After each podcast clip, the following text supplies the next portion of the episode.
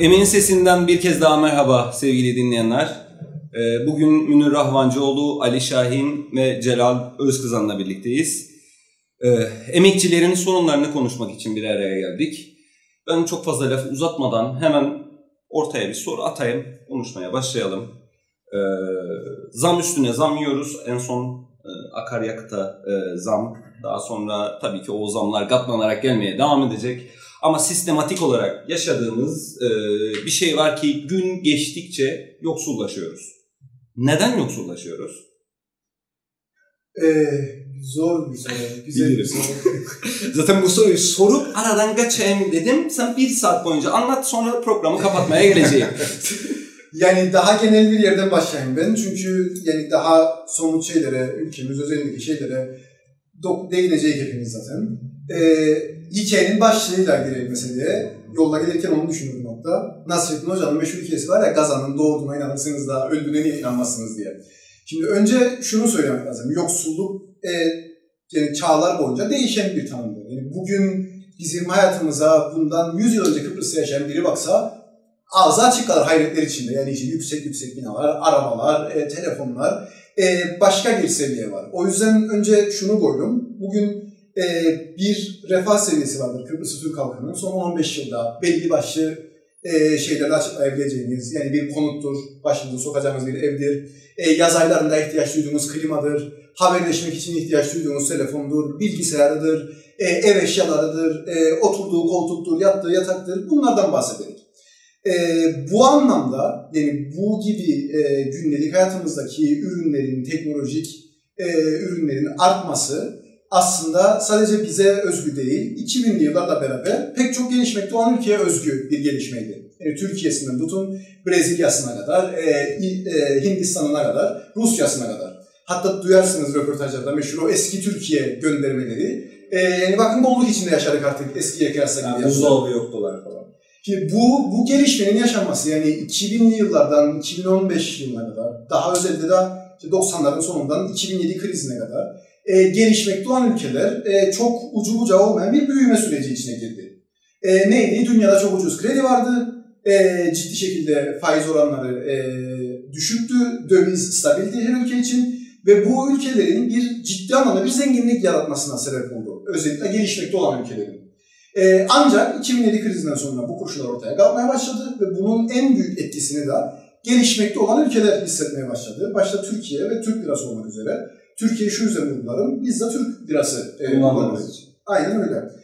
E, ne yazık ki e, bu zenginlik, bu birikim genel anlamda yani kriz durumlarda dahi insanları koruyabilecek nitelikte sosyal yatırımlara dönüşmedi. Türkiye'de bunu inşaat sektöründen e, bilirik.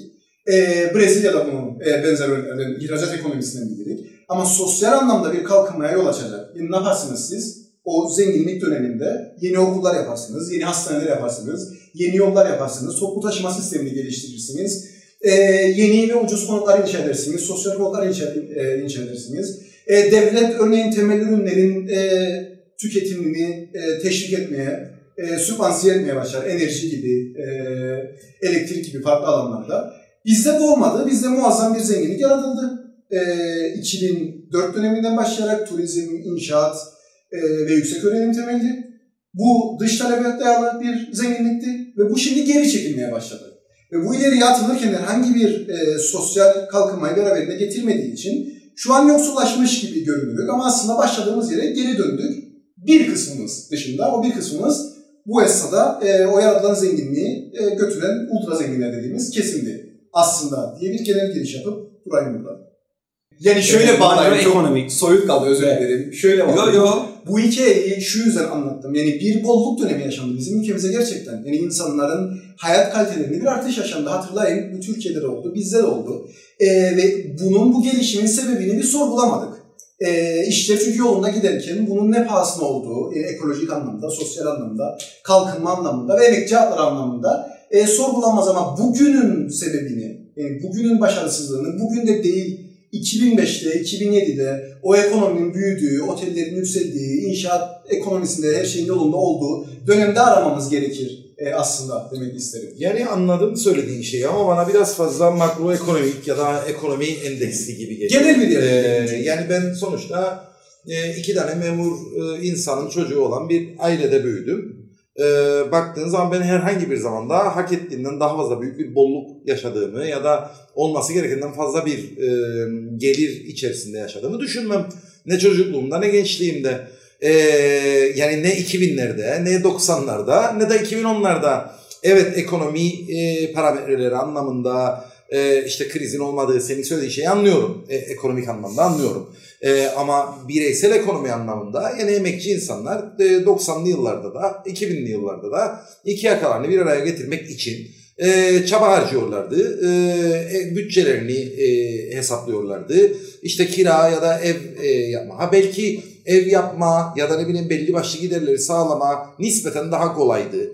Ee, belki şimdi daha e, zordur ya da daha önce daha zordu, ee, bir ara daha kolay olduğu bir dönem oldu ama her zaman m, emekçi insanların e, çalışıp ondan sonra da ayın sonu geldiği zaman e, elde ettiği parayı bir şekilde bir yerlere yettirmeye çalıştığı e, koşullar oldu. Yani işte fazla paramız var, ne yapalım acaba falan, e, bu yılda falanca yere tatile gidelim demezdi benim ailem mesela.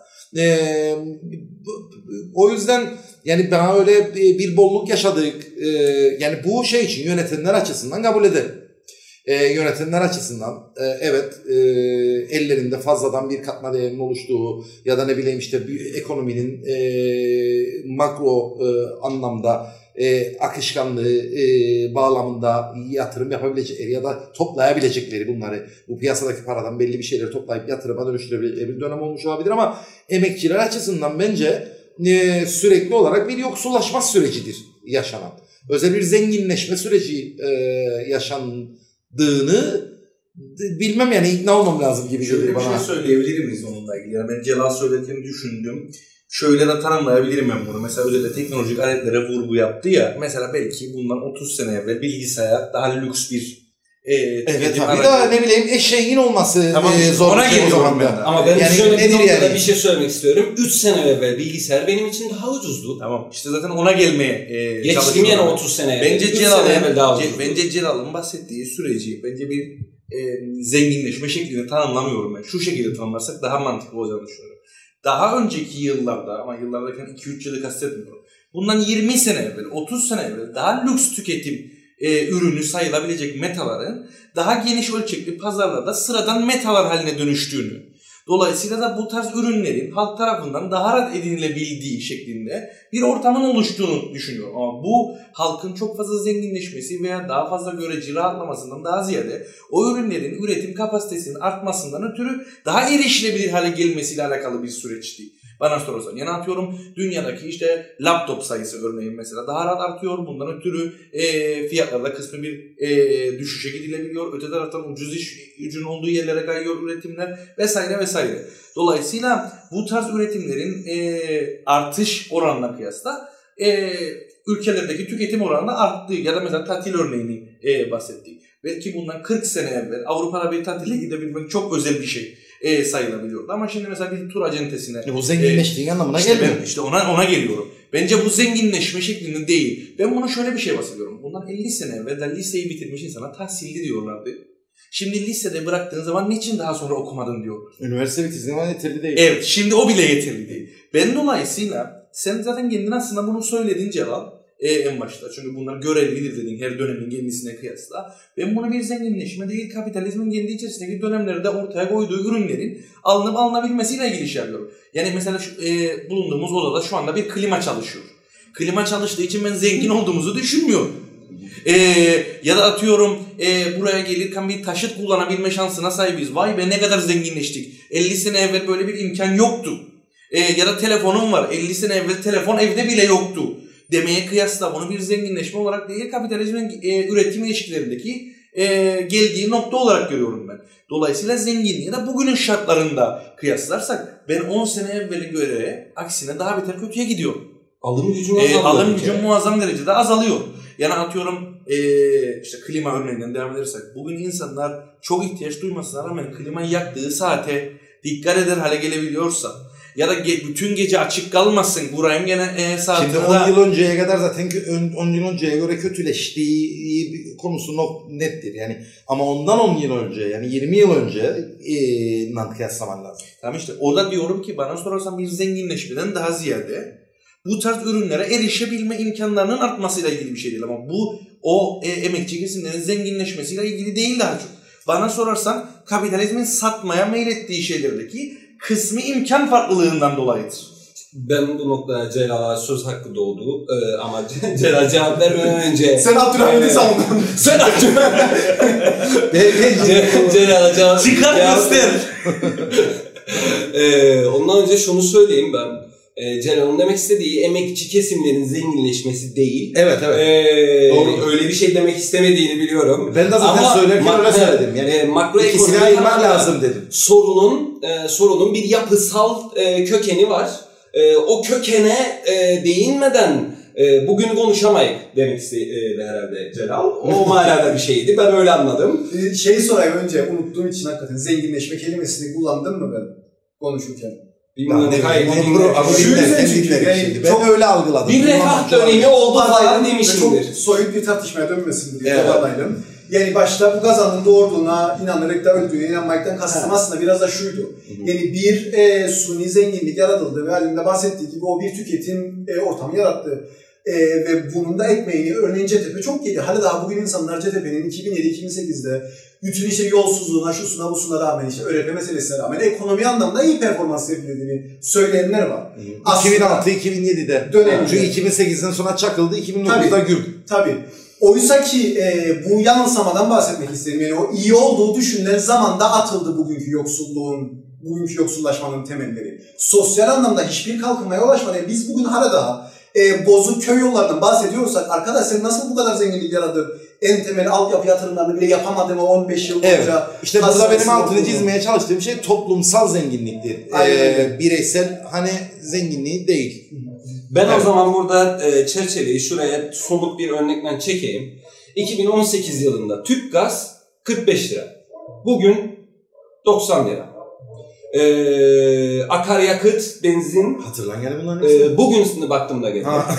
Yok zaten bugün yeni düzenin şeyinde de, e, manşetinde de vardı. Ee, akaryakıt, e, akaryakıt e, kırklardaydı yanlış hatırlamazsam e, kırk sekiz kuruş. Bugün e, bir liraya e, dayandı. Sohbet esnasında yanlış bilgi vermişim. Onu düzeltme ihtiyacı duyuyorum. Akaryakıt demişim ama bahsettiğim aslında elektrik fiyatları. iki bin on sekizde elli iki kuruş, iki bin yirmi birde doksan sekiz kuruşa kadar çıkmış e, kilowatt saat ücreti. Akaryakıtta da e, benzin, doksan beş oktan benzin beş liradan yedi liraya yükselmiş üç sene içerisinde. Ee, aynı şekilde et fiyatlarına bakan iki katı artmış. Yani üç sene içerisinde her şey iki katı artmış.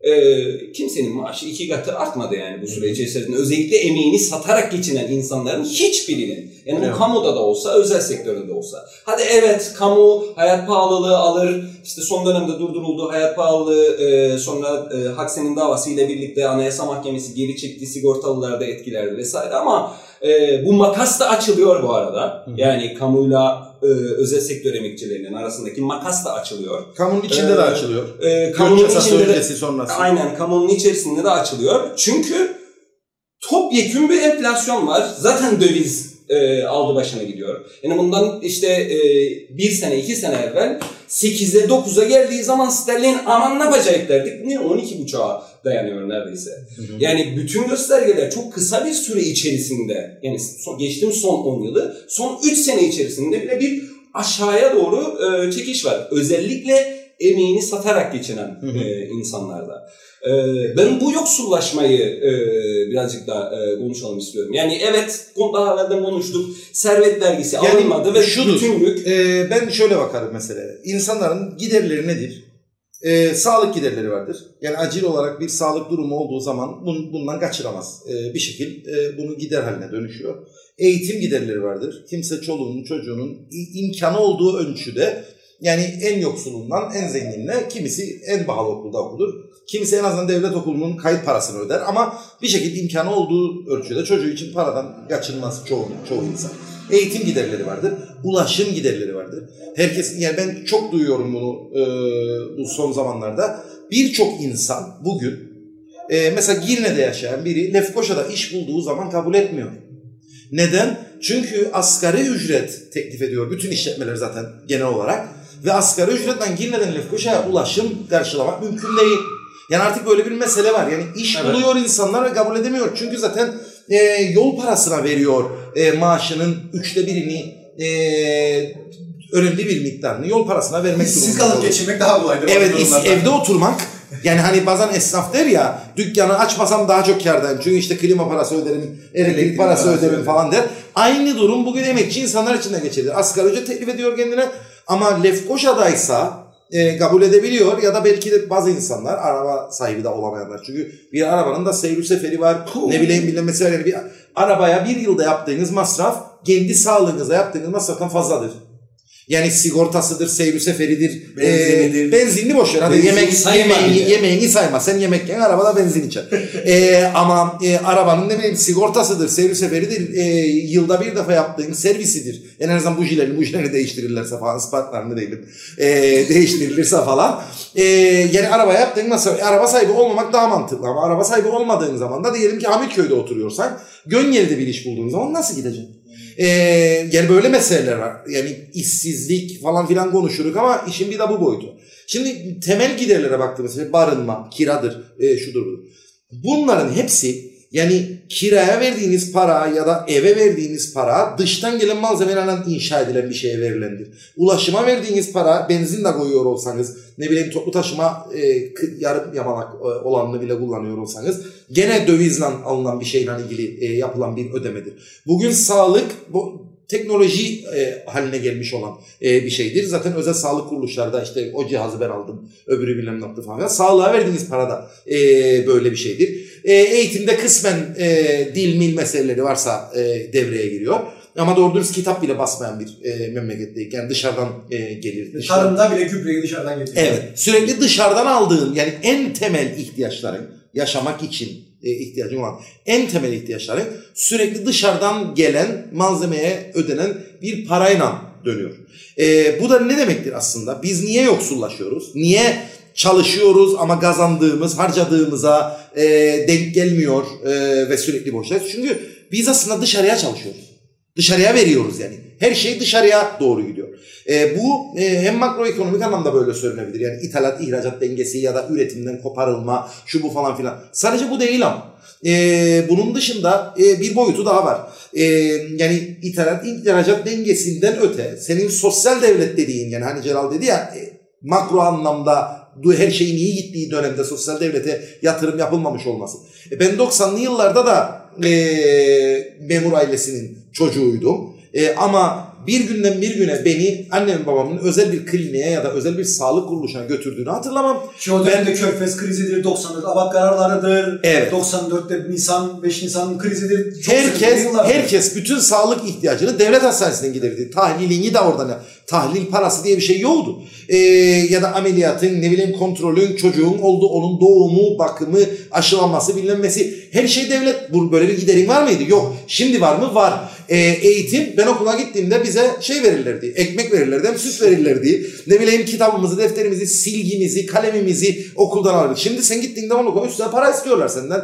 Ne kitap, ne defter, ne silgi, ne yiyecek, ne içecek. E, sana üstünden para istiyorlar. Eğitimde aynı şekilde. Ulaşım. Şimdi o teşvik özel okul sayılarını yapanlar. E, evet. Yani hepsini tek tek sayabilirim. Uzatmayın programı diye saymıyorum. Ama temel sosyal devletle ilgili hiçbir şey aslında söz konusu değil. Yani hep şey üzerinden tartışılır ya bu. Biz de söylüyoruz. Öyle de olması gerekir. Asgari ücret en düşük kamu maaşına endekslenmeli. Ama e, bu sadece bundan ibaret bir şey değil. Asgari ücreti yükseltmeden de e, yoksul, emekçi insanların hem de enflasyonist olmayan bir şekilde Celal daha iyi söyleyecektir. Giderlerini azaltmak mümkündür. Yani bir bütçeyi dengelemenin yolu ya giderini azaltırsın ya gelirini çoğaltırsın. Asgari ücreti arttırmadan da sen eğer benim eğitime, sağlığa, ulaşıma, barınmaya e, yaptığım harcamaları kısarsan, devlet olarak sen bunları üstlenirsen, yani sosyal devletin gereği olan şekilde üstlenirsen, e, beleşe yaşayalım manasında söylemem. Ya da temel gelir olarak e, ne bileyim bir elektrik, temel gelir olarak bir su dozu miktarını devlet, yani bir kişinin insan hakkıdır. En azından ne bileyim e, bir ayda yüz kilowatt elektrik, yani bu memlekette elektrik olmadan insanca yaşayamazsın. yüz kilowatt'a kadar ödemeyeceksin, yüz kilowatt'ın üstünü ödeyeceksin gibi bir mantıkla hareket edin ki bazı ülkelerde bu gaz alınmış e, bir şeydir. Bazı ülkelerde de talebi vardır. Yani giderleri kısmak da mümkündür. Ama ortada sosyal devlet diye bir şey yok. E, devlet var olan bütün fazlalığı ve hatta bazen olmayanı borç alarak e, alıp sermayeye aktarıyor. Biz de çalıştığımızı dışarıya yolluyoruz. Yani ithal edilen mallara harcıyoruz. Ondan sonra niye yoksullaşıyoruz? E yoksullaşıyoruz çünkü birilerini zenginleştirmek için varız. Emekçiler olarak. Birileri zengin olsun diye yaşarız yani. Yaşıyoruz. Biz o niyetimiz o değil ama bize öyle yaşattırıyorlar. Yani ben böyle bir... Ben isterim ki ana, hane halkı sorunları. Çünkü ben gerçekten duyduğumda bunu hiç düşünmediydim ve çok şaşırdıydım. Yani bir e, işçiyle konuştum. Girne'de yaşarım diyor. Lefkoşa'da iş buldum ama gidemem. Çünkü vereceğim yol parası benim maaşımın üçte biri olacak. Ben o zaman niye çalışayım? Gitmeyeyim daha iyi diyor. Toplu taşımada da öyledir. Araba benzin de koysan aynı kapıya çıkar. Toplu evet. Taşımada aynı kapıya çıkar. Yani. Bu gerçek bir sorundur. Benzer bir şeyi benim başka bir arkadaşımdan e, e, duyduydum. Artış almış. Hı. Artışa sevinecek. Tamam mı? Zam oldu. Bir, bir hesap kitap e, ne ve hiçbir şey değişmedi benim için diyor yani. Hani sev, ona sevinecekti, artış aldığı için sevinecekti. Hiçbir şey değişmedi benim için. Gene ben e, akaryakıt e, giderim, benzin giderim artacak. Gene hiçbir şey hiçbir şey anlamayacağım yani. E, Parayla mutluluk olmuyor galiba. Parasız da olmuyor abi. Ya öyle yani olur. Özellikle şey örneği gerçekten çok çarpıcı bir şey ki Münir'le aramızda yaş farkı var. Ee, yaşını da şey yapmış. üç ay kadar. üç ay. üç ay. Dinleyenler bilsin ki büyüktür bu ihtiyar sayılır yani. ee, özellikle gündelik hayatın çok basit gibi görünen harcamalarına muazzam bir artış var. Ee, hayatın her alanında hem de. Yani düşündüğünde eğitimdeki harcamaları vesaireyi kayıtlar. Benim ailem bir kuruş para harcamadı evet, yani, sağlığa ne eğitime. Yani ilkokul bitirene kadar e, yani ben seksenlerin sonunda doğmuş bir e, insanım.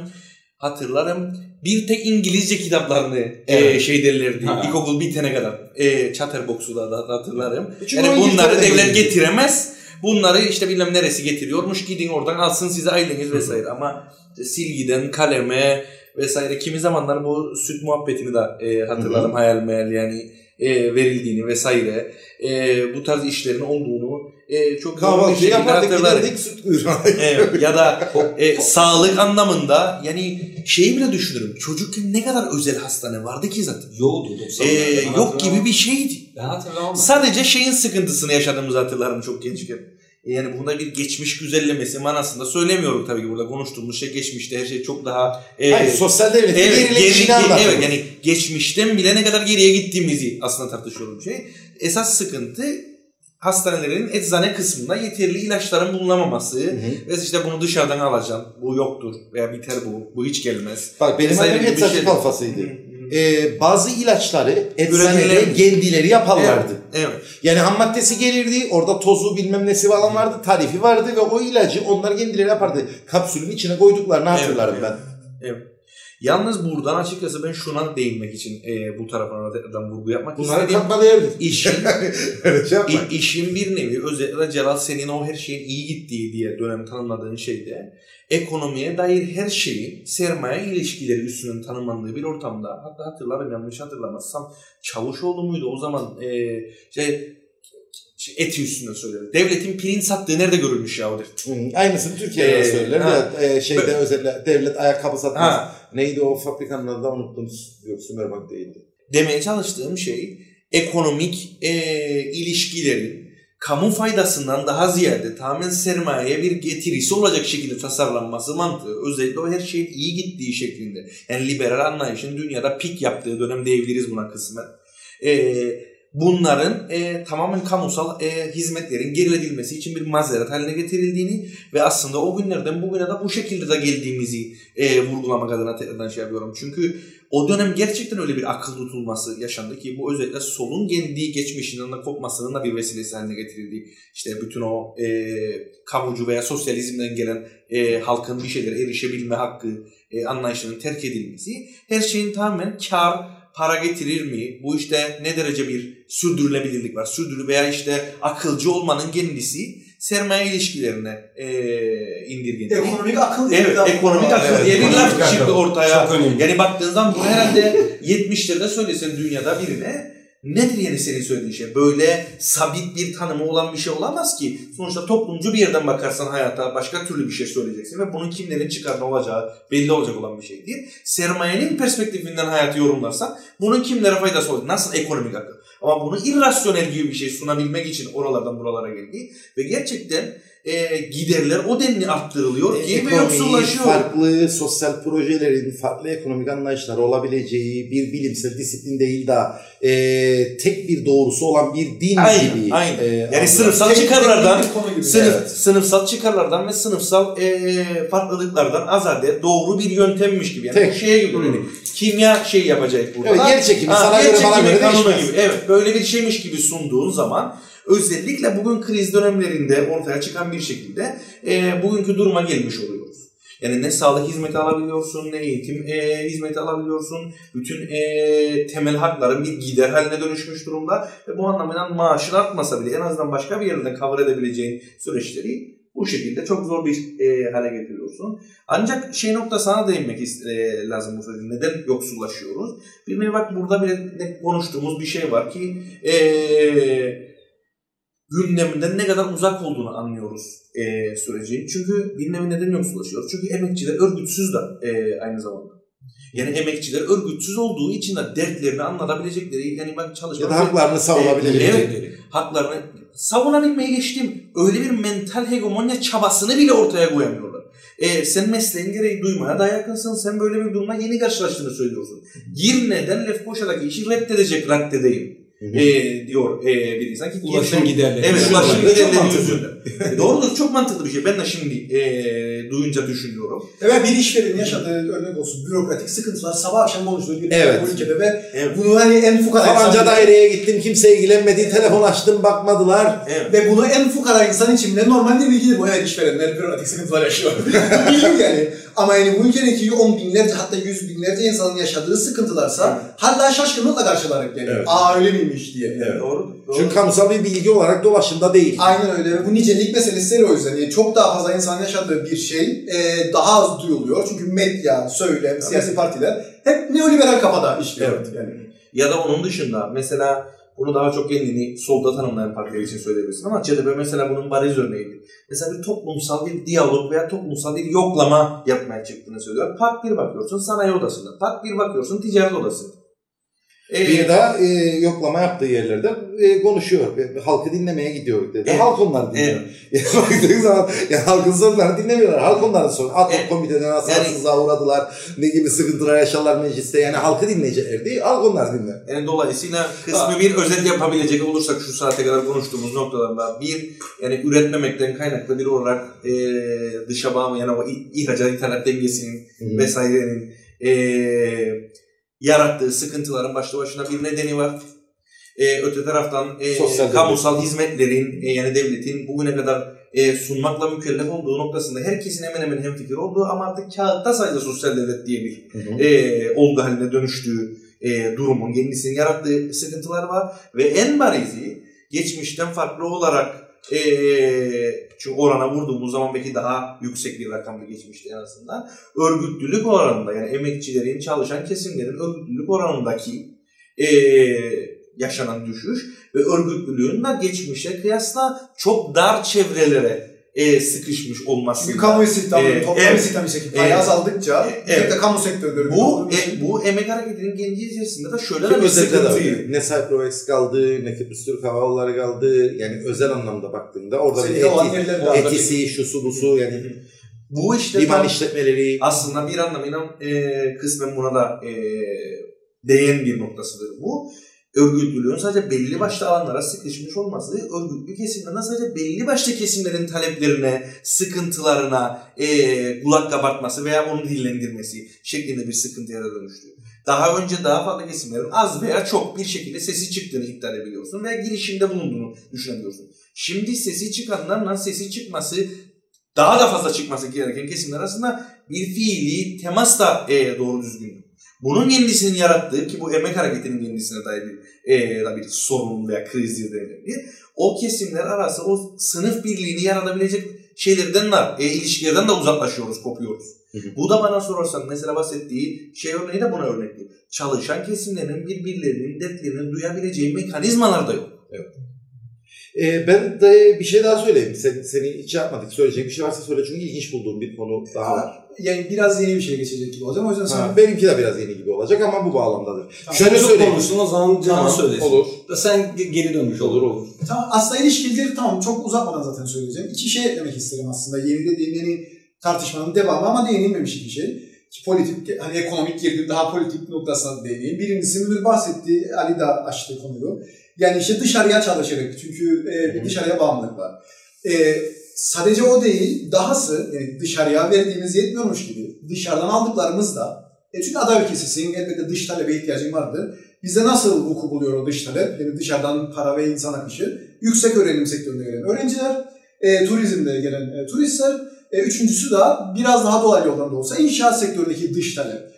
E, bu üç sektör de yani dıştan elde ettiğimiz zenginlik de o zenginliğin ekolojik e, yarattığı ekolojik yıkımı, ahlaki sorunları şimdilik bir kenara koyarak, salt ekonomik olarak baktığımızda bile e, o zenginliğe de bir avuç insan konuyor. Evet. Yani biz bu sektörleri, meşhur bir laftı seksenlerde, yani işte tarım sanayi artık olmuyor neoliberal kafa, e, lokomotif sektörlere ihtiyacımız var. Yani bize öncülük etsin. Yani işte yüksek öğrenimdir, turizmdir, e, sonradan da inşaattır. Hatta bunlara bu teşvikleri bu yüzden verildi. Bizim önümüzü atsın diye. Ama tarımdan sanayi kendi çalışırken etrafında bir sürü küçük işletmeyi beslerdi. Aynen öyle. Ama tarım ve sanayi... Bunlar kenara... e, üniversitelerin içerisindeki bakkalları bile kendileri işletiyor. Evet. Benzin istasyonları var, ne bileyim yurtları, yemekhaneleri, kantinleri, fotokopiçileri, bankaları, yani her şey... Her şey dahil. Her şey dahil. Aynen öyle. Ve tüm bunları, yani tüm bunları bir kenara bıraksak bile biz bu sektörleri niye önüne açtık, teşvik verdik, vergiden muaf kıldık, yürüyen kurum dedik, her şeye göz yumduk, seni bahsettiğin o bakkalaşmasına bile izin verdik. Niye? Topluma gelir getirsin diye. Ama o toplum, e, o gelir e, topluma dönmedi. Yani biz dışarıya veriyoruz, dışarıya verirken dengelenmesi için dışarıdan aramızda ise geri alamıyoruz büyük bir çoğunluğunu. Ekolojik belaya biz katlanıyoruz. Evet. Birinci boyutu bu. İkincisi gene politik yönelmeli. Şimdi Türk lirasının krizi çok konuşuluyor ve bunu ne yazık ki ee, yani eleştir, ekonomi eleştiren bakanlar da Türk lirasının krizi, Türk lirasının krizi doğrudur. Yani bu bir gerçektir ve canımıza okuyor ee, bir şekilde. Ama şunu unutmayalım, Türkiye'den farklı olarak bizim Türk, yani biz de Türk lirası kullanıyoruz ama Türkiye'den farklı olarak bizim Türk lirasının krizini yaşama biçimimizde dört farklılık var. E, çok ciddi farklılık. Birincisi, bizde özel sektörün dış borcu yoktur. Türkiye'deki e, dövizin artmasının en büyük sıkıntısı ciddi anlamda, yani yanlış hatırlamıyorsam iki yüz küsur milyar dolarlık bir özel sektör dış borcu vardı. Ve şirketlere, bu hep zenginler değil, bu küçük bir esnaf da olabilir, yurt dışından mal getiriyor, bir bakkal da olabilir. Normal insanlardan bahsedelim. Bu insanların e, haciz işlemine maruz kalma korkusu var doğal olarak. Yani bu anlamda dövizin artması ciddi şekilde hayatlarına bir tehdittir o insanların. Çünkü dükkanın var, dükkanını satacaksın, kiranı ödeyemeyeceksin, aldığın sok ürünlerin bedelini ödeyemeyeceksin. Çünkü senin dövizle aldığın Türk lirası satan içeriye. E, o anlamda ciddi bir etkisi var. Bizde o yoktu. Bizde özel sektörün dış borcu yoktu. Birincisi bu. İkincisi bu çok çok yani önemli. Dövizden borcu olan özel sektör var ama dış borç. Türkiye piyasa tabii daha yeni değil. Evet. Korkunç evet. bir boyuta varmış şuraya. İkincisi ve daha da önemlisi ki politik kısmı budur. E, Türkiye'de gerçek anlamda e, bir parasal darlık da var. O yüzden zaten kredi yaradılar. Hatta ucuza yaradılar durumu idare etmek için, ama onun maddi bir temeli yoktur diye döviz fırlar. Bizdeyse aksine şu an bankada kullanılmayan on milyar Türk lirası var. Yine geçtim sizin e, borcunuz var.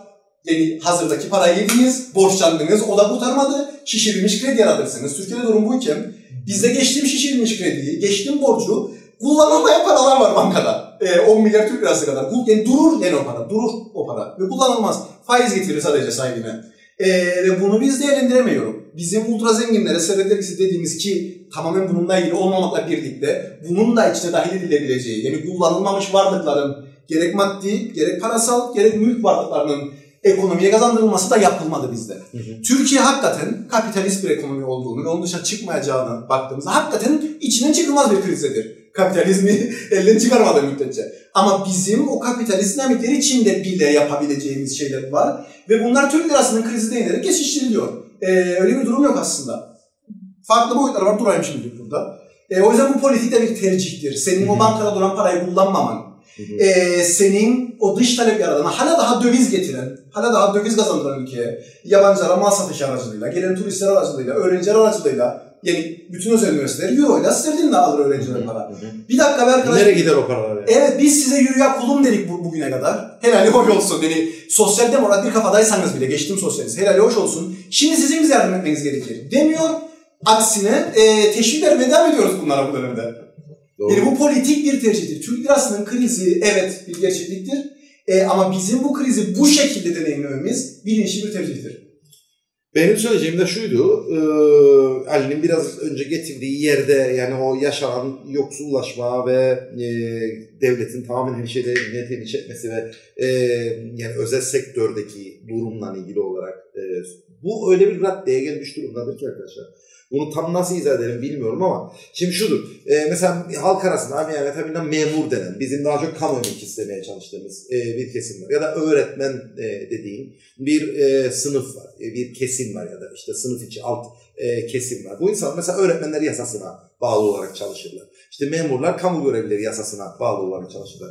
İş öyle bir raddeye gelmiş durumdadır ki devletin e, sözleşmeli olarak işçi olarak aldığı kişiler Ee, ya da ne bileyim işte geçici olarak devlette çalışan kişiler ya da belli devlet dairelerinin fonlarında çalışan kişiler kendilerini memur zannediyorlar. Ee, yani bakın çünkü memur olmak bir şey demektir. Yani on sene evvel işte yıllık ücreti, yıllık izin hakkının belli bir miktarda olması demektir. İşten atılma atılmama meselelerinden ilgili belli haklara sahip olmak demektir. Ne bileyim işte maaş bordro sistemiyle ilgili belli barem ve belli skalaların içinde olmak demektir. Yani bu yani bir kelime e, e, bir sürü şey tanımlar aslında. Yani o kamu görevlileri yasasında ne yazıyorsa o demektir memur olmak. Ama o kamu görevlileri yasasında yazan hiçbir şeye sahip olmayan insanlar sırf devlette sözleşmeli çalıştıkları için ya da ne bileyim işte geçici çalıştıkları için ya da bir fonu olan bir daire tarafından tamamen maliye dışında istihdam edildikleri için kendilerini memur kabul ediyorlar. Niye? Bu soruyu sormak lazım. Niye böyle bir algı var? Çünkü artık özel sektörde iş güvencesi diye bir şey kesinlikle kalmamıştır. E, kamuda en azından nispeten bir yer şekilde sözleşmeyle bile olsa kapağı attıysa, hükümet değişse bile, atıyorum seni U B P aldıysa bile C T P geldiği zaman atmaz. Ya da atıyorum C T P aldıysa e, gidip de ne bileyim bakanın suratına bağıra bağıra bir şeyler söylemezsen U B P geldiğinde atmaz. Yani ben memurum dediğinde iş güvenceli çalışıyorlar evet, demek aynen istiyor aynen bunu demek istiyor. Yani. Ee, ve ayıran şey bu oldu artık. Yani özel sektör çünkü tam anlamıyla bir adam o gün yani abartı olsun diye söylerdik belki on yıl önce ama bugün gerçek haline geldi. O gün karısıyla kavga edip iş yerine geldiğinde ilk karşısına çıkan insan sen sanki işten durdurulabilin. Yani bu noktadadır artık iş güvencesi meselesi. Ee, ve tam anlamıyla e, ciddi bir e, gıyım var e, özel sektörde. O yüzden kamuda olmak İsterse yani dış kapının dış mandalında duran bir yerde dur, o kendini memur kabul ediyor. Çok artık. Kısa, hatta özel sektörde daha yüksek maaş almasına rağmen kamuya o güvenceden dolayı geçenlerden var. Evet, yani. Evet. Tabii daha yüksek maaşı bırakıp kamuya geçenler var çünkü belli bir yaşa geliyor artık, yavaşlıyor, ee, işte işten atılabilir, gençler gelecek yerine falan. Önünü görmek istiyor. Evet, Gel, tamam. Garantiye almak istiyor. Evet. Bu da çok ciddi yani özel sektörün çalışanlar açısındanki durumunu ifade etmek anlamında bu bence çok çok önemli bir e, şeydir. Yani e, çalışma yaşamı tam bir yangın durumundadır yani özel sektörde. Ee, sürenizin sonuna gidiyorum. Öyle mi? Ee, aşağı yukarı. E, çok uzatmayalım dedik. Evet uzatmayalım doğru. Ee, Gerçi benim aklımda yeni bir şey daha var ama. Evet, yani bir daha konuşacak ya. Birazcık daha aklında bir şey varsa söyle. Yok şimdi son... değil. Sohbet tamam. Gitsin. Yok ben yani genel biraz anlamda bir çözüm önerilerini e, konuşalım. Eee basit anlamda. Bir ha. tekrardan üstünden geçelim. Tamam. Yani şimdi evet bir sürü bir sürü e, sorunu bir anda çözebilecek değiliz. Bu kadar yapısal sorunu, bu kadar yılların içerisinde birikmiş sorunu, e, bu kadar hele hele emekçi kesimler ki belirttik, örgütsüzdür. E, ama e, yapılması gerekenleri de bir tekrardan hatırlatmamız gerektiğini. Tamam, en az cevap olmuştur. O cevap olmuştur. Ali de az. Ali sen gir istersen. Ben sorabilirim. Ya en başta yani kısa vadeli e, iyileştirmeler anlamında söyleyecek olursa adımız reformistler açık. Kısa vadeli tüm bankalar kamulaştırılsın. O zaman en keskin lafı söylüyorum. Devrimden sonra hiçbir sorun kalmayacak. Bizim zamanımızda ben senden yaşlıyım, sen bilmem. Bizim zamanımızda böyle reformist taleplere kimse dinlemez. Bayağı kompleks bir şey. Çok çok. Yani e, en azından e, konuşmamızın son bölümünde önemli bir e, eksiklik olarak vurgu yaptığımız için bunu söylemek e, ihtiyacı duyuyorum. Yani örgütlülük oranının e, bir sonuca varır veya varmaz. En başta zaten içinde yaşadığımız sorunun kendisindeki temel etmenlerden birini e, ortaya koyduğumuza göre bunun arttırılması için çaba sarf etmek olduğunu, emekçilerle yine örgütlülükleri yaratılması gerektiğini, fiili anlamda, yasal anlamda, yasalardan garanti altına alınmış anlamda e, veya fiili girişimin yasal bir çerçeveye kavuşabilmesi anlamında.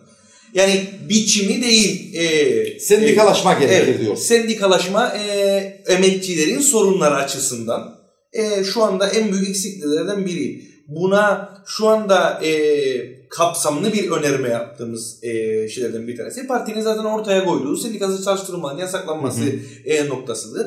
E, on ve üzeri. Ama e, biz bunun dışındaki sendikalaşmalarla evet, reddetmiyoruz. Yani mesela bir yerde, bir iş yerinde e, kendi kendine bir araya gelmiş üç kişi daha sendikalaşacaksa da şey yapacaksa bunun yanında olmak lazım. Ya da beş yüz kişi de bir anda bir sendika kuruluysa ya da bir sendika üye olacaksa bunun kazanımlarını görmek lazım. Yasal anlamda e, böyle bir önermeyle gidebilmenin şeyi ki bunu çeşitli şekillerde, çeşitli zamanlarda türlü türlü ifade ettik ama yani bilhassa emekçiler arasındaki e, yapay gerilimleri de aşabilecek bir imkan sağlamasından e, ötürüdür.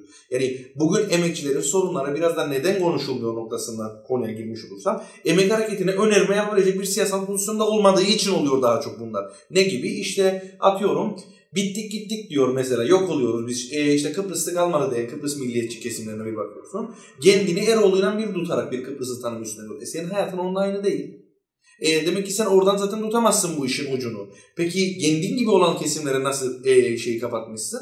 Emek hareketinin kendi içerisinde oluşturulan yapay ayrımlara kendini kaptırarak.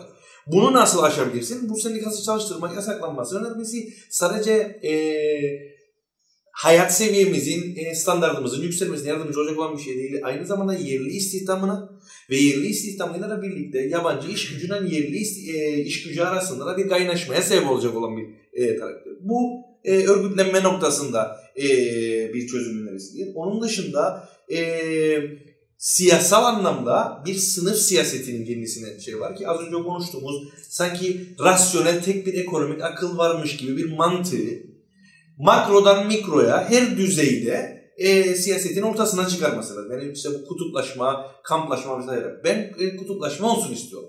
Ama bu programlarda daha önce konuşulduğu gibi doğru zeminde olması gerekiyor bu. Sınıfsal zemin. Ee, çıkıp da halkı dinliyorum diye ticaret odasına gittiğinde halkı dinlemek olmuyor.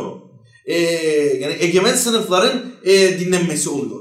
Ee, eğer soldan taraf bir siyaset yapılacaksa böyle bir siyasetin gün yüzüne çıkarılabilmesi için e, bir anlayış gerekli ki halkta, tabii ki bu bir anda muazzam bir meyve verecek, herkes bu şeyi anlayacak iddiasına değilim ben. Ama bu şekilde bir siyaset ertelendiği sürece hiçbir zaman olmayacağına en fikir olduğumuz şeydir. Bu bir sınıf mantığı olabilmesi lazım. Yani kendi çocuğuna en iyi eğitimi sağlayarak onun iyi bir yerlere gelmesini isteyen insan da hangi sınıftan geldiğinin bilinciyle bunu yaparsa başka bir şeydir. Ama yani daha önce çeşitli şekillerde de söylediğimiz bir şeydi bu. Yani kendini bir defa e, şeye nedir Hollanda'ya tatile gitti diye Wellington Dükü zannediyorsa bir insan bu memlekette bir sorun var demektir yani. E, bilinç meselesidir aslında. Evet. Vurguladığın, e, bilmem senin söylediğini ifade eder mi ama biz kimsenin halkı dinliyoruz diyerekten e, ya da biz kimsenin ticaret odasına gidip dinlemesinden rahatsız değiliz. Gidip, her zaman da gidip dinleyenler olacaktır. Bu C T P olur, başkası olur, fark etmez. E, bizim sıkıntımız ticaret odasını gidip dinledikten sonra bunu halkı dinledim diye insanlara satabilmekle ilgili. Sen gene git ticaret odasını dinle ama bana bunu halkı dinliyorum diye satma. Ticaretçileri e, dinledim. Tabii. Sen kim kimi dinlemek istersen onu dinlemekte özgürsün. Evet. Ama bana tüccarları dinleyip de halkı dinlediğini iddia etme. Ee, Ali bence güzel özetledi. Ben üstüne çok uzun konuşmayayım o zaman. İki şey ekleyebilirim kısaca. Birincisi, e, bizim ülkede bugüne kadar sol siyaset adı altında yapılan şey aslında demokratik siyasetti. E, Celal, seni kesiyorum ama bir şey eksik kaldığını fark ettiğim için girmeye ihtiyacı duyuyorum. Bir de bu üretim boyutuyla e, alakalı bir şeydi bu. Eee... İşte üretimin zaten burada e, değindiğimizde bir konuda yani üretmemenin, üretimden koparılmanın zaten ekonomik olarak da yani bunun e, sosyo-kültürel boyutları da var tabii ki ama ekonomik olarak da muazzam götürüleri var. Ancak e, üretimden denilen şeyi de birazcık o e, yaşanan siyasal değişimlere de paralel olarak işte e, bir küçük çaplı e, esnaflık kriterine indirgenmiş bir kültür olduğunu e, görüyorum son e, on yıldır özellikle. Yani bir nada, bir e, manayla da bunu birazcık bu küçük burjuva solculuğu gibi diyeyim. E, amiyane tabirden e, bunu söylersem yani üretmeyi salt bir e, şey yapmaya. İşte, girişimcilik. E, girişimcilik e, üstünden doğru, doğru kelime odur ya, bravo. E, yani bir girişimcilik üstünden. İşte gençlerimize girişimcilik projesi yapıyoruz. Bir de ne yapıyoruz?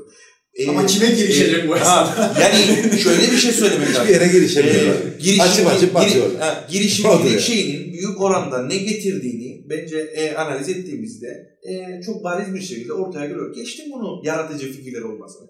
Birçok insan vardır. Yenilince sandviççi açar, ne bileyim ben küçük bir kafem olsun. Takı yapan var, bilmem ne yapan var. Takı yapan var, öbürü ne bileyim ben e, elektrikçi dükkanı açayım, ufak çaplı bir şeycikler satayım der, ampulcük satar, ne bileyim ben bir şeycikler satar. Bunların ne derler sürdürülebilir olduğu zaten ayrı bir sıkıntı ama bunların genel olarak... Bu artık, üretim demek değil. Evet, bu üretim demek değil. Bir, zaten bu diğer taraftan velev ki üretim olduğuna kabul etsek bile bu istihdam sorunu çözmüyor. Benim toplumsal e, şekilde önermelere ihtiyacım var.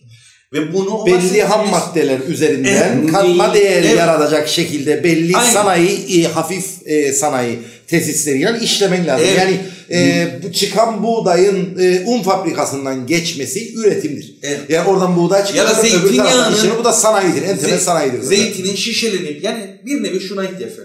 Hellim gibi üretimlere ihtiyaç var.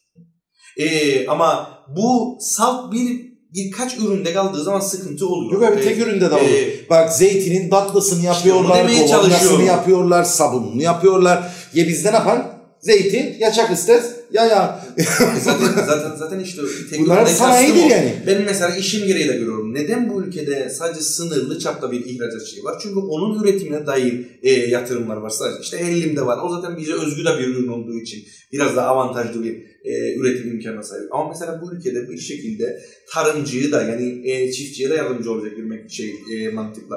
Dediğim zeytin var, e, onun dışında harnıp var ki geçenlerde bir yerde e, dinlemeden yanlış bilmiyorsam radyo programında yani harnıbın kendisi kanser tedavisinde e, çok önemli bir şey. Yani bu imkansızlıklara rağmen K K D C ekonomisinde önemli bir kalemeyi tutuyor ve belli başlı yerdeki eksiklikleri de kapatacak derecede önemli bir şey yapıyor. Ama sen girişimcilik denen şeye indirgersen üretim denilen şeyi ve herkesin bir de yani bu tamamen o bahsettiğim o yüzden o kelimeyi de kullandım o küçük burjuva şeyini. Yani hayallerinde Şanzelize'deki kafeyi açacağını ümit ediyor insanlar ama kırk beş derece sıcakta dükkana birinin gelme, birinin gelmediği gerçeğiyle şey yaptığı zaman bu sefer de hüsranlara e, uğruyor bu şey. Ee, ya da yani bir kahveyi e, içtiğinde yirmi beş liraya onu ikinci defa içemeyeceği mantığına da e, çarpıyor yüzü. O yüzden diyorum bizim e, toplu bir şekilde yani o toplumsal ihtiyaçlara halkın e, kitlesel bir şekilde ihtiyaç duyacağı üretim modellerine, istihdam biçimlerine ihtiyacımız var. Bunları önermeden de aslında üretimden bahsedemeyiz e, diyeyim ve kusura bakma sözünü kestim. Tek bir boyutunu söyleyeyim o zaman. E, Ali ile bağlantılı olsun. Yani şöyle girdim cümleye. Bizim ülkede yani sol siyaset dedik ama demokratik siyaset yapılıyor. Yani demokratik taleplerle ilgili siyaset yapılıyor. Çoğu zaman sol örgütler kendini sol olarak adlandıran örgütlere dahil. Ee, bizim artık sol siyasetin, sol mücadelenin emek temelli mücadele olduğu, emeğin haklarıyla ilgili olduğu. Bunu sosyal demokratik temellerle yapabilirsiniz. İlla sosyalist olmanıza gerek yok. Ama gündeminizin emeğin gündemi olmasıyla ilgili olduğu. Hı hı. Sosyalist bir temelden, sosyal demokrat bir temelden, hatta liberal bir temelden bile bunu kısmen yapabilirsiniz. Ama bize ne yazık ki sosyalist içinde, yani kendine sosyalist diyen içinde, e, liberal diyen içinde emek gündemi değil. Yani iki tane örnek vereyim hemen aklıma gelen. Bir tanesi yakın tarihte e, bu emeklilik haklarının gasp edilmesiyle ilgili özel sektör çalışanlarının bir tek bizim partilikte sigortalarında. Evet. Yani burada dediğim gibi sosyalist bile olmana gerek yok. Yani emeğin bir sorunu olmuş. Senin gündeminde değil mi bu? Yani ticaret odası benim bürokrasiyle ilgili sorunum var derken bir şey söylüyorsun bununla ilgili. E, bu konuyla ilgili niye söyleyecek bir şeyim yoktu? Veya bundan bir sene önce veya iki sene önce e, yaklaşık yüz tane inşaat işçisi e, bir inşaat şirketinde paramızı vermiyor bizim şirket diye Çalışma Bakanlığı'nın kapısına veya dairesine bilmem kapısına dayandı. E, bunu dayanamadı, gibi, polis bırakmadı gönderdi. Dayanamadı da geldi dayanamadı bir yere kadar. Tamam. E, yani bu isim vereceğim de yanlış hatırlamak istemem. İçine olmayan birine günahını almayayım. Neyse ismini bilirim. Oma, tamam Oma limitetti o zaman. Yok vermekte Bortoviç diye yanlış isim verebiliyor. Oma limitetti o zaman. Doğru, doğru hatırlarım. Doğru hatırlarım. Ee, ve bunu biri gündemine alıp ben yani bu sürecin takipçisi olacağım, bakacağım bak hani iki ay sonra ödüyor mu e, bu inşaat şirketi, bu işlerin haklarını, bak işleri de helal olsun. Kendi başlarına çoğu da yabancı çıkıp gelmişler. Yok ama... E, Pakistan ve Bangladeş. Ama e, X gazetede, Türkiye'nin X yerel gazetesinde çıkan Kıbrıs'ın tarihiyle ilgili X safın üç hafta konuşabiliriz. Demek ki bizim gündemimiz emek değil. E, o yüzden e, ağlamayalım emeğe saldırılar artıyor diye. Gündemimize emek yapmak zorundayım ve bunun için tekrar edeyim durayım. Gündeminizin emek olması için sosyalist olmanıza gerek yok, komünist olmanıza gerek yok, devrimci olmanıza gerek yok. Gündeminizin emek olması gerekir her şeyden önce. Siyasi gündemimiz olsun. E, şuna şöyle bir şey diyeyim. Gündeminizin emek olması için de madende madenci olmanıza evet, gerek yok. Evet. Emeğinizi satarak yaşamanız, siz zaten emekçi yapıyor. Daktığınız bir kravatı, kendimizi C E O zannetmemize gerek yok yani bir bankada çalışırken. Herkes bir saat beşte o bankonun ardından kaçmayı bekliyor. Maaşının iyi gelmesini bekliyor. Daha güzel yaşamayı bekliyor. E, dolayısıyla bu emekçi tanımını da bu e, ortodoks e, şey üstünden şekilsel bir şeye indirgemeyelim. Yani böyle ortodoks derken baka baka. şey, şey, Bana mı baksın?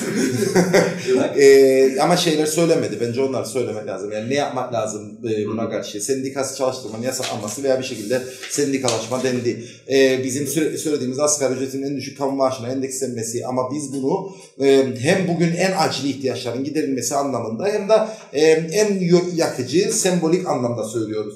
E, bunun yapılması gerekir ama bunun yapılmasıyla yetinilmemesi lazım. Esas tabii yapılması gereken şey e, emekçi halkın giderlerinin azaltılmasıdır ki onları ben biraz önce saydım.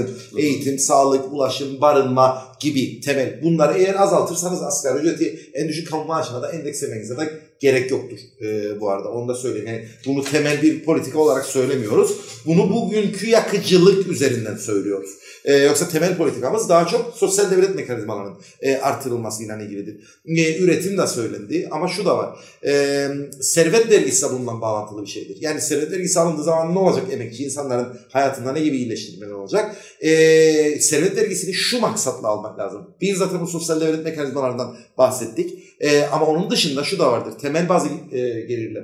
İşte elektrik, e, su, e, internet e, gibi temel ihtiyaç maddi, temel ihtiyaç girdilerinin e, bir insan hakkı olarak e, çünkü artık insan hakları denen şey de genişlemiş bir şeydir. Sosyal insan hakları e, da var, ekonomik insan hakları da var. E, bir insan hakkı olarak kabul edilmesi ve eğer bu devletin bir vatandaşı ya da herhangi bir devletin bir vatandaşı olarak yaşayan bir insansa bir kişi bir ayda belli bir miktar kilowatt elektriği, bir miktar e, belli bir tonaja kadar olan suyu, e, belli bir iletişim hakkını ücretsiz olarak alabilmesi lazım. E bunu nasıl sağlayacak? Servet vergisi alarak sağlayacak. Yani servet vergisi bir anlamda da bununla ilgilidir ve üretim, e, kooperatifleşme e, ve bu üretimin de olabildiğince sanayiyle bağlantılı e, olabilmesi için de bir sermaye e, gerekiyor e, devlete. Yani o yüzden servet vergisi çok kilit bir şeydir. Yani çok nefret ediyoruz zenginlerden, e, paralarına çok gıcık kapıyoruz, kıskançlıktan ölüyoruz, alalım paralarını. Bu değil yani. O parayı bir şey yapmak maksadıyla istiyoruz. Mesela okullara bütçeyi yani, artıracaksın, böylece okullara öğrencilerden kırtasiye parası, fotokopi parası istemeyecek. Evet, ailelerin gideri azalacak. azalacak. E, o, o başka parayı başka yerde harcayacak. Ya da biriktirecek belki. Evet. Evet. E, ve o birikim de zaten e, bankalar tarafından sermaye olarak, e, kredi olarak verilecek falan filan. Yani bu bir döngüdür. Niye sen e, devrimiz? E, evet, doğru. Ben reformizm bile devrimciyim. O acayip noktaya girmemek ettim. Kesinlikle reformlar olmadan devrim olmaz yani. Sen bakma bunlara. Ben Ortodoksum, benim ben. Ben Katolik değilim zaten. Ya, e, e, e, yani o yüzden servet vergisi denen şey bir paket olarak bir sürü şeyi refere eden bir şeydir. Yani elektriği, suyu, ne bileyim sosyal devleti, şu su, su. Sosyal hizmetler alanında ciddi anlamda geliştirilmesi gerekir. Sosyal sigorta alanının ciddi anlamda e, geliştirilmesi gerekir. Bunlar insanların yaşam kalitesini arttıracak olan bir şeydir. Yani bu son pandemide mesela ilk yaptık, ilk aldığı kararlardan biri neydi? İşsizlik maaşının azaltılması. Ne zaman işsizlik maaşını azaltmaya karar verdiler? Pandemi dolayısıyla bütün işletmelerin kapatılıp bir sürü yerin batacağı noktada işsizlik parasını azaltmaya karar verdiler. Yani herkes işsizlik, işsiz kalacakken. Ee, yani bu, bu da ciddi anlamda e, bir sıkıntıdır. Yani sosyal devlet mekanizmasının bir parçası. Yani ne yapılması lazım bu yoksulluğa karşı mücadelede?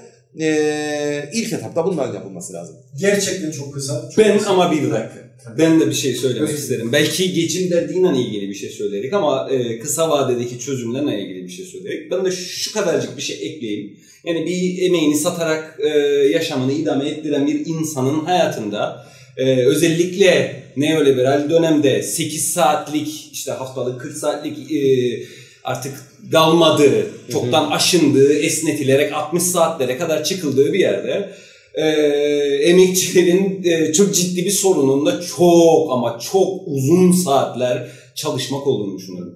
Ee, başta gelen yani e, sıkıntı ama bu insanın e, yaşam kalitesini birebir etkileyen, akıl, sağlığında, e, akıl sağlığından e, her bir ya üretim bunun için üretimini düşünen anladığım yani bunu çözmek bir devlet politikasıyla çok bariz bir şekilde, çok rahat bir şekilde yapılabilecek bir şeydir. Yani sen her işçiye dijital çipli bir kart veriyorsun, bütün iş yerlerine E, belli bir sayıdan fazla işçi çalıştırana zorunlu, az olan küçük esnafa da devlet tarafından olacak şekilde e, sistem takıyorsun. Yani parmak izi değil de kart sistemi. Hı hı. Herkesin kendi kartı oluyor. Her iş yerinde de bir e, cihaz oluyor. Girerken de bunu okutuyorsun. Bu da e, Wi-Fi üzerinden bağlı oluyor bakanlığa. Bütün giriş saatlerinden, bütün çıkış saatleri belli oluyor. Bir kopya işçide, bir kopya bakanlıkta, bir kopya işverende olacak şekilde bunu düzenliyorsun. Ek mesaiyi de, fazla çalışmayı da, bayram çalışmasını da, her resmi şeyde, tatili de, her şeyi de kayıt altına alıyorsun. Bu kadar basit. Yani bin sekiz yüzlü yıllarda İngiltere'de yapıyorlar delikli kart sistemiyle bunu. Çok diyecektim, çok aklıma sakson bir kopu diyecektim. Ama bir çip sistemiyle bunu çok basit yapabilir. Çakallık yaparsa ama yine hakikaten atmayı basar mesela çıkış yapmış gibi okudur ama devam eder çalışmaya. Şimdi bak yani. Orada iş başka bir şeye giriyor. Ee, çalışmaya şamilana ilgili detaylı konuşmam. Ben bir faydası olduğunu düşünüyorum aslında. Evet. Başka bir bu dediğin şey yapılabilir ama çok basit söyleyeyim. Bazı temel şeyler var, haklar var ya. Mesela yılda on iş günü izin kullandıran iş yerleri var. Bunu işçilerine yılda on iş günüdür hakkınız diyerek yapıyor. İnsanlar bunu gerçekten öyle zannediyor. Hatta bazı durumlarda kuşaklar değişiyor. Ya mesela dede yapmış bunu. Evet. Ee, çocuk geliyor, e, evladı, kadın veya erkek. O da öyle zannediyor. Gerçekten bilmiyor. Yani hak, e, hak mağduriyetlerinin en az yüzde ellisi e, hakkı, biri, bilmemekten. hakkı bilmemekten de ilgilidir. Yani şöyle bir şey çok kolay bir şey değil işveren açısından. Onun o iş yerindeki kasına kasına gezmesi, ne bileyim işte belli kararlar, ben patronum, ben vurdum bu iş yeri, riski ben aldım, şunu, o övünme olayı var ya, o taraf çok önemli işverenler açısından. Şimdi sen düşün o kadar övünen e, bir işveren olarak gideceksin diyeceksin ki geçin saat beşte basın kartları, sonra da geçin yediye kadar çalışmaya devam edin. Bu e, psikolojik olarak çökertecek bir şeydir genelde. Bunu istemezler Saygı böyle bir şey. Bir kısmı yapacak mı? Evet yapacak. Ama ciddi anlamda bunu yapamayacak insanlar da olacak ve yapanlar da ahlaki anlamda erozyona uğrayacak. Ve bu evet bu örgütlenme için psikolojik bir temeldir. Yapsın. Sıkıntı değil. Bunun yapılıyor olmasının bilinmeden ortaya çıkması, inan işçinin bunu bilmesi ve gözünün içine soka soka bunun yapılması iki farklı durumdur. Çünkü burada yapacaksa olarak. Yapsın. Ama kimin ne yaptığı da belli olsun. Normal Çünkü olmadı. bizim normal, evet, bunun bizim, normal olmadığının adını evet. Var. Çünkü bizim normal olarak kabul ettiğimiz şey cumartesi işte beşe kadar çalışmaktır. Evet. İşçiler de bunu ya bilmiyor. Ya işçiler zannediyor ki bire kadar cumartesi bire kadar çalışmak normal, beşe kadar çalışmak fazla ha, gibi evet. düşünülüyor evet. E, dışarıda. Öyle değil. Sen cuma güne kadar kırk saat çalıştıysan günde sekiz saat, cumartesi gün bir dakika bile çalıştıramazsın. Hatta perşembe akşama kadar kırk saat çalışmışsın. Evet. Ve bunu özel sektörde çalışan işçilerin hiçbiri bilmiyor, yüzde doksanı bilmiyor diyeyim. İşverenlerin de yüzde ellisi bilmiyor. Yani işverenler bile cumartesi gün bire kadar çalıştırmanın normal olduğunu zannediyorlar. Bu bilgi önce bir otursun. neyin normal neyin normal olmadığı otursun. Kimin normal olmayandan durduğu da belli olsun da ondan sonra görelim ne olacak. Yani eee fazla reformist belki çok ama böyle. Uzat. Yok ben yarın boy boy bir şey söyleyeceğim zaten vazgeçtim. Söyle söyle yarın boy boy seviyorum. Son söz, son söz. Ben toparlayacağım ama vazgeçtim. Kaç dakika oluyor? Yok çok geçti. Son söz. Eee biz kronometre tam bakana hemen söyleyeyim sen bakana kadar. Şunu diyecektim aslında. Servet vergisiyle ilgili yarı anekdotal, yarı ciddi bir şey. Yani fark etmişsinizdir sonuç dört senede sadece benim tesadüfen gazete haberlerine denk geldiğim, özel olarak incelemedim, incelesem daha çok göreceğim muhtemelen. E, belli başlı ultra zenginler ve ultra zenginlerin bir tık altındakiler e, okul yapanlar ülkeye, ha. okul yapanlar ülkeye evet. ya. Ve bakın vergiden düşerler. Sonuçta ama düşün servet vergisi alsak daha fazla alacak. O bir kısım vergiden düştü ne şekilde yapar bıraktım. Vergiden düşmüyor olsa bile son üç yılda arkadaşlar kriz zamanında bu ülkede.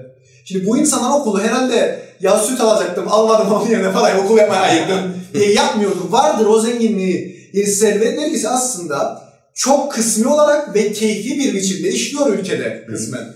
Nasıl oluyor tabii? Canının çektiği vakit, canının çektiği kadar yapıyor. Üstüne bir de biz ona teşekkür ediyoruz. Evet. Halbuki ne olacak? Onun canının çektiği vakit değil. Ne teşekkürü? Onun içeride kurduğu ilişkiler sırf okulu yaptı diye aynen. on sene, yirmi sene aynen. yiyeceğim ama... Aynen. O da var ama ne olacak? Servet vergisi demek, servet vergisi demek e, onun canının çektiği vakit değil, benim ihtiyaç duyduğum zaman... Onun e, karar verdiği yere ve karar verdiği zamanda değil, benim karar, benim karar verdiğim yere ve karar verdiğim zamanda. İhtiyaca göre. Evet. evet. Ve dahası da e, onun istediği kadar değil, onun canının çektiği kadar miktarda değil, benim ondan hakça alabileceğim kadar. Çünkü ben sana verdim kırk yıldır. Alabileceğim kadar. Servet vergisi bizimkide var zaten. Ama zenginlerin kendi kendine ve Münir'ine bahsettiği avantajları sağlamak için uyguladığı bir servet vergisidir. E, bunu artık bizim elimize almamız gerekir. Başka son söz söylemek isteyen şey var mı? Şey kamu reformu. Ha? Şaka. E, hava çok sıcak. Yani aklınıza mukayyet olun. Aklınıza yani. mukayyet olun. Son söz olarak söyleyelim ben de. Tamam. Ee, bizi dinlediğinizin için teşekkür ederiz. Bizi dinlediğiniz küfür edecek saat dinleyicilere. Bizi de dinlerseniz bu saatten sonra. Ben size ne diyeyim artık? Bizi dinleyin. Tamam. İç, iç sesi izleyin. Zaten buraya bizi kadar demeyin. Kendinizi dinleyin. Eli kapatmadan buraya kadar bizi dinleyin de bu şakadan alınmayacaktır. Yok ben büyük saygı duyuyorum şu an.